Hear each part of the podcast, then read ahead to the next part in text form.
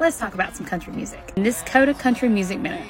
So here's a reminder that Chris Stapleton is forming the national anthem at the Super Bowl this week, but he also just announced his All American Roadshow tour with some of his supporting artists, including Charley Crockett, Allen Stone, and War and Treaty.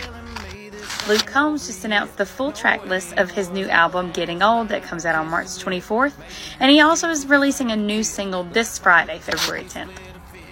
Carly Pearce is also releasing a live album on March 24th.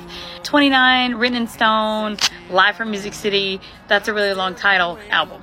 Coming out on February 17th, we have Charles Wesley Godwin's new EP entitled Live from the Church.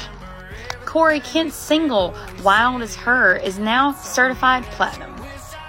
Morgan Wallen's last three songs are now at the top of the iTunes chart. Follow me for more.